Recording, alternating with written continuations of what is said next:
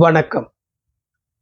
மலையாள எழுத்தாளர் திரு ஷாபு கிளிதட்டில் அவர்கள் நிலாச்சோறு எனும் தலைப்பில் எழுதிய மலையாள நாவலை கதை கேட்கும் சுவர்கள் எனும் தலைப்பில் தமிழில் மொழிபெயர்த்தவர் கே வி சைலஜா. உங்களுக்காக வாசிப்பது பாண்டிச்சேரியிலிருந்து ஆதிசிவன். மூன்றாம் பாகத்தின் முதல் அத்தியாயம். அமைதியின்மையிலிருந்து அமைதிக்கு அலைச்சல் நிரம்பிய வாழ்வின் அவஸ்தைகள் முடிவுக்கு வந்தன. சொந்தங்களின் சங்கிலி கண்ணிகள் இருக்காததால் நான் நீட்டிக்கப் போகும் வாழ்வை குறித்து தீர்க்கமான முடிவுகள் எனக்குள் இருந்தன. நம்பிக்கை நிறைந்த உறுதிப்பாடு எதிர்க்கவும் விளக்கவும் ஒருவரும் வரமாட்டார்கள் என்ற உணர்வு. முன்னெப்போதும் வெளிப்படாத தைரியம் என் வார்த்தையிலும் செயல்களிலும் நிறைந்தது. பிரேமனின் மரணச் சான்றிதழ் வாங்கி திரும்பும்போது அதை பவித்திரன் சொல்லவும் செய்தார். பிரேமனின் முன்னால் தொடை நடுங்கி நின்ற சின்ன பெண்ணிலிருந்து நீ மிகவும் மாறி போயிருக்க. இந்த தைரியத்தை எங்க ஒழிச்சு வச்சிருந்தே? பதிலை நான் ஒரு மென்னகையில் புதைத்தேன். நான் அனுபவித்த நொம்பலங்களை முழுக்க உள்வாங்கியிருந்தவர் பவித்திரன். நண்பனிடம் வைத்திருந்த அதீத அன்பையும் குடியின் போதையுமாக அதை வெளிப்படுத்தாமல் இருந்திருக்கலாம். டெல்லிக்கு எப்ப போற? என் மௌனத்தை உடைக்க பவித்திரன் முயன்றார். பத்தாம் தேதி. பிரேமனின் வியாதி ஆரம்பத்திலேயே தெரிந்திருந்தால் சிகிச்சை செய்து சரி பண்ணி இருக்கலாம். வெறும் டிபி என்று நினைத்து அதற்கான மருந்தை சாப்பிட்டு வருடங்களாக அவர் தன் உயிரை தக்க வைத்திருந்தார்.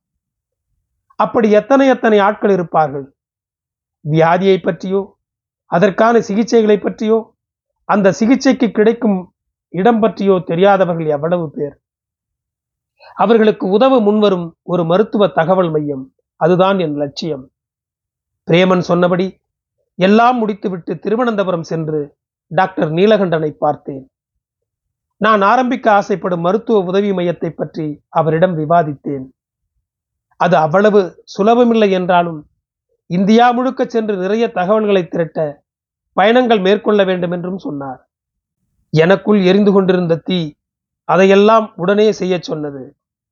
அது ஒரு நல்ல எண்ணம். நிறைய பேருக்கு உதவியாக இருக்கும். அதில் நீ தீவிரமாய் இருந்தால் நான் உனக்கு உதவ முடியும். அவருடைய பாசிட்டிவ் வார்த்தைகள் என்னை மேலும் உற்சாகமேற்றின. பவித்ரன் யோசித்தது வேறொன்றாக இருந்தது. ஒரு எளிமையான பெண்ணிற்கு இது ஒன்றும் சாத்தியமில்லை என்று முழுமையாக நம்பினார். உமா எல்லாம் சரி பணம் நஷ்டப்படுற மாதிரி எதுவும் செய்ய வேண்டாம். உனக்கும் மகனுக்கும் யாரும் உதவ மாட்டாங்க. அப்படின்ற நினைப்பு உனக்கு வேண்டும். அது ஒரு அக்கறை தான் ஒரு சகோதரனுக்கான அக்கறை. பிரேமன் மருத்துவமனையில் இருந்தபோது வழக்கமான சிஸ்டர் மார்கரேட்டின் வீட்டிற்கு போய் மகன் சரத்தை அவர்களிடம் ஒப்படைத்தேன். திகைத்து நின்ற அவர்களிடம் ஒன்றும் சொல்ல வேண்டாம். ஒரு முக்கிய பணிக்காக போகிறேன். இந்த பத்தாயிரம் ரூபாயை வைத்துக் கொள்ளுங்கள். நான் திரும்பி வர ஒரு மாதம் ஆகும். அதுவரை அவனை நன்றாக பார்த்து கொள்ளுங்கள். இவனை உங்களைப் போல எங்களால் சுகமாய் வளர்க்க முடியாது. அவ்வளவு வசதி எங்களிடம் இல்லை என்று தயங்கியவர்களிடம் மேலும் பதினைந்தாயிரம் கொடுத்து அவனை நன்றாக பார்த்து கொள்ள சொல்லிவிட்டு டெல்லிக்கு கிளம்பினேன்.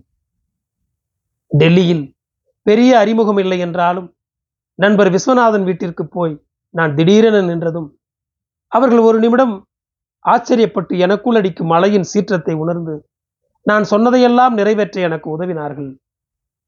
All India Institute of Medical Science AIIMS. அங்கு போய் விவரங்களை சேகரித்தேன். மூன்று நாட்கள் தர்மசாலா மெட்ரோ மருத்துவமனை காளிதாஸ் மருத்துவமனை அன்னபூர்ணா மருத்துவமனை என அங்கிருந்து விட்டு பிறகு பம்பாய் கல்கத்தா மத்திய பிரதேஷ் குஜராத் சென்னை பெங்களூர் என எல்லா மருத்துவமனைகளிலும் நோயாளிகள் குறித்த தகவல்களும் எந்த மருத்துவமனையில் எந்த நோய்க்கு சிறப்பு மருத்துவர்கள் இருக்கிறார்கள் என்றும் அதற்கான சிகிச்சைகள் குறித்தும் தகவல்களை சேகரித்தேன். நினைத்ததை விடவும் சீக்கிரமாகவும் துல்லியமாகவும் வேலைகள் நடப்பதை பார்த்து பவித்ரனுக்கு என் மேல் நம்பிக்கை வர ஆரம்பித்தது. ஒரு நாள் அலுவலகத்திற்கு வந்து அவர் கேட்டார் வெறும் மருத்துவ தகவல் மையம் என்று சொல்லாமல் நாம வேற ஒரு பேர் வைக்கலாமா? அப்படி ஒரு ஆசை எனக்கும் இருந்தது. சாந்தி. வேறு ஒன்றையும் யோசிக்காமல் பவித்ரன் பேர் சொன்னார். ஊடகமாக சிரித்தார். சாந்தி மெடிக்கல் இன்ஃபர்மேஷன் சென்டர் நல்ல பெயர் பூடகமான சிரிப்பின் அர்த்தம் புரிந்த பின்னும் அதை மறைத்து வைத்து நான் என் விருப்பத்தை சொன்னேன். பவித்ரன் என் கண்களுக்குள்ளாய் பார்த்தபடி அதை சொன்னார். நோயாளிகளுக்கு மட்டுமல்ல உனக்கும் சாந்தமற்ற வாழ்க்கைக்கு விடை சொல்லி சாந்தமான வாழ்க்கைக்குள் நுழைய நான் வெறுமனே சிரித்தேன். கேரளாவில் சாந்தி மெடிக்கல் தகவல் மையத்தை பதிவு செய்து அப்போது நடந்த ஒரு கம்ப்யூட்டர் கண்காட்சியில் தரமான கம்ப்யூட்டரை வாங்கிவிட்டுத்தான் போயிருந்தேன். நாட்டின் எல்லா பாகங்களிலிருந்தும் தகவல்களை திரட்டி கேரளாவிற்கு அனுப்பினேன். பிரேமனுக்கு டிரைவராக இருந்த ராஜனும் ஹரிஷும் சதானந்தும் கூடவே இருந்தார்கள். டாக்டர் ஹென்றி ஆபரேட்டராக புதிய நபரை நியமித்து உதவினார். ஏறக்குறைய மூன்று மாதங்கள் முடிந்த பிறகு நான் திருச்சூருக்கு திரும்பி வந்தேன். அதற்குள் முக்கால்வாசி பிரபல மருத்துவமனைகளில் விவரங்களும் அதிநவீன சிகிச்சைகள் பற்றியும் கம்ப்யூட்டரில் தகவல்கள் நிறைந்திருந்தன. பவித்ரனின் ஆலோசனைப்படி சாந்தி மெடிக்கல் இன்ஃபர்மேஷன் சென்டரை சேரிட்டபிள் சொசைட்டி ஆக்ட் படி பதிவு செய்தோம். நான் மிகவும் உற்சாகத்தில் இருந்தேன். செய்யப்போகும் வேலைகள் பற்றி திருத்தமான யோசனைகள் எனக்குள் இருந்தன.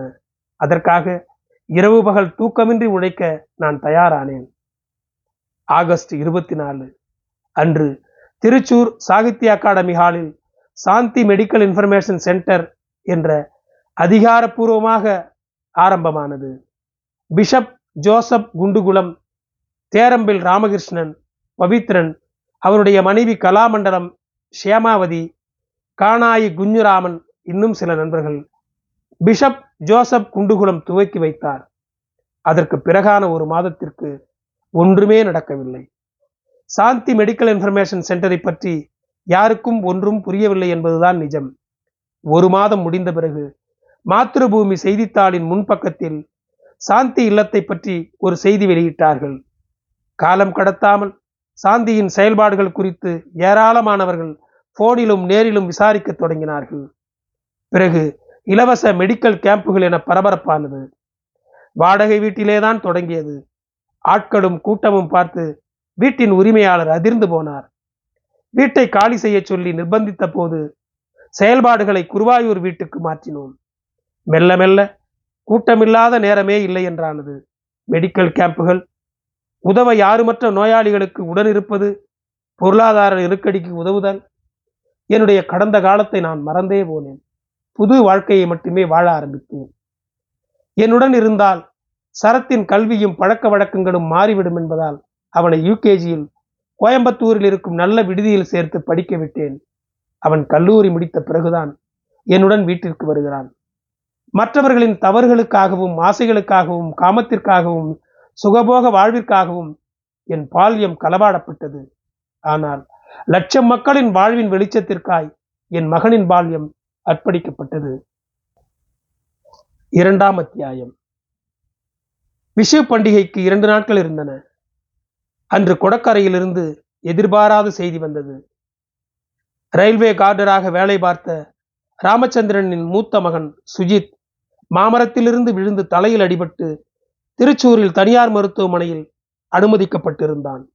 மேல் சிகிச்சைக்காக எங்கு வேண்டுமானாலும் போக அவர்கள் தயாராக இருந்தார்கள். அவர்கள் சாந்தி இல்லத்திற்கு மகனை அழைத்து வந்தார்கள். நான் கோவை மருத்துவக் கல்லூரி மருத்துவ டாக்டர் கணேஷை கூப்பிட்டேன். எல்லா வசதிகளும் செய்து கொடுக்க முடியும் என்று அவர் சம்மதித்ததை தொடர்ந்து நாங்கள் சுஜித்தையும் கூட்டி பயணமானோம். டாக்டர் கணேஷை என் தோழி தங்கமணி மூலம் பல வருடங்களாக அறிவேன். அவருடைய செக்ரட்டரியாக அவள் வேலை பார்த்தாள். பிரேமனுக்கு ஒரு முறை அங்கும் சிகிச்சை கொடுக்கப்பட்டது. சாந்தி இல்லம் தொடக்க ஆரம்பித்த போதும் டாக்டர் கணேஷின் பூர்ண உதவியும் ஒத்துழைப்பும் இருந்தது. அந்த நம்பிக்கைதான் என்னை இங்கு கொண்டு வந்து சேர்த்தது. அந்த குடும்பத்திற்கு பெரிய எதிர்பார்ப்பு இருந்தது.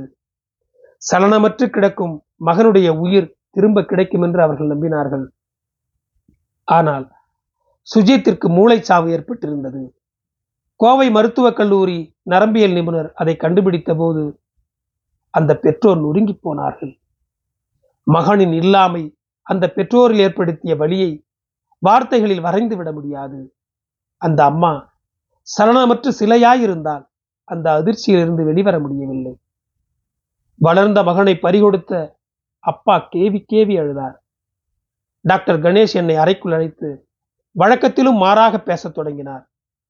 உமா இட்ஸ் எ பெயின்ஃபுல் ஆனா நான் சொல்ல போறதை நீங்க கொஞ்சம் கேர்ஃபுல்லா கேட்கணும். நான் அவருடைய கண்களுக்குள் பார்த்தேன். மிக இறுக்கமாக இருந்தது அவரின் முகம்.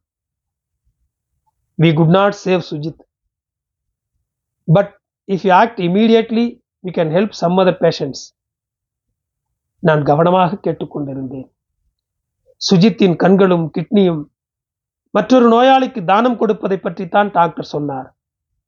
அதற்கு அந்த அம்மா அப்பாவின் சம்மதம் வாங்க வேண்டும். அந்த பொறுப்பை நான் ஏற்றெடுக்க வேண்டும். அதிர்ந்து உட்கார்ந்தேன். மகனின் மரணம் ஏற்படுத்தின வேதனையில் வெம்பும் அந்த பெற்றோர்களிடம் எப்படி இதை கடத்துவேன்? என்னால் அது முடியாதென்று டாக்டரிடம் உறுதியாக சொன்னேன். அதற்கு அவர் என்னை தைரியப்படுத்தினார். You are a social worker no you have to be bold திடமாய் இருக்க வேண்டும். ஆனால் அழுதும் தளர்ந்தும் உட்கார்ந்திருக்கும் அந்த அப்பாவிடமும் மகனின் மரணம் ஏற்படுத்தின அதிர்வில் சலனமற்றிருக்கும் அந்த அம்மாவிடமும் நான் எப்படி இதை சொல்வேன்? டாக்டரின் தொடர் நிர்பந்தத்தை கேட்டு நான் அவர்களிடம் போனேன். அந்த அம்மா கணவனின் தோளில் தலை சாய்த்து சூன்யத்திற்கு கண்ணை கொடுத்து உட்கார்ந்திருந்தார்.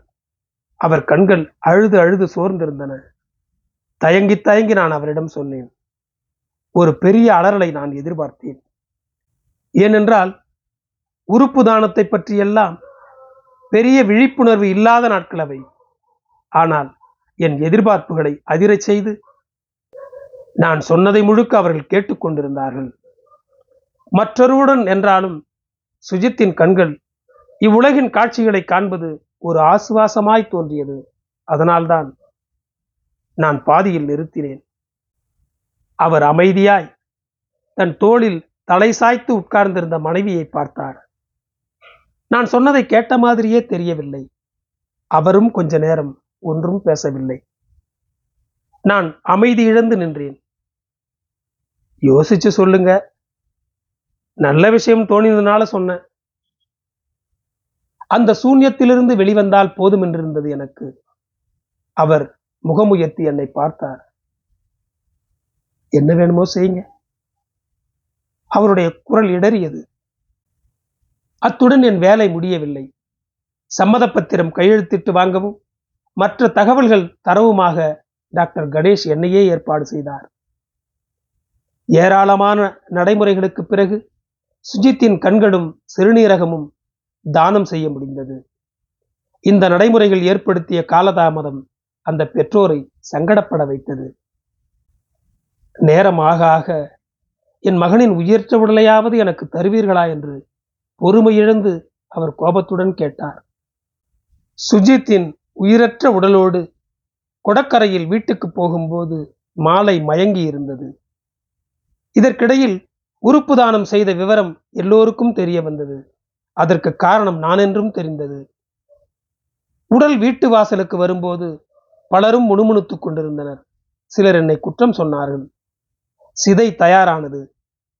வீட்டுக்குள்ளிருந்து அழுகை உயர்ந்தது. கூடி நின்றவர்களில் சிலருடைய அழுகை அதீதமாய் வெளிப்பட்டது. உடன் நின்றவர்களின் கண்களிலும் ஈரம் படர்ந்தது. சடங்குகள் முடிந்து சிதை எரியத் தொடங்கிய போது நான் இறங்கி நடந்தேன். உமா பின்னால் இருந்து குரலை கேட்டு நான் திரும்பி பார்த்தேன். அது சுஜித்தின் அப்பா. அழுது வீங்கின கண்கள்.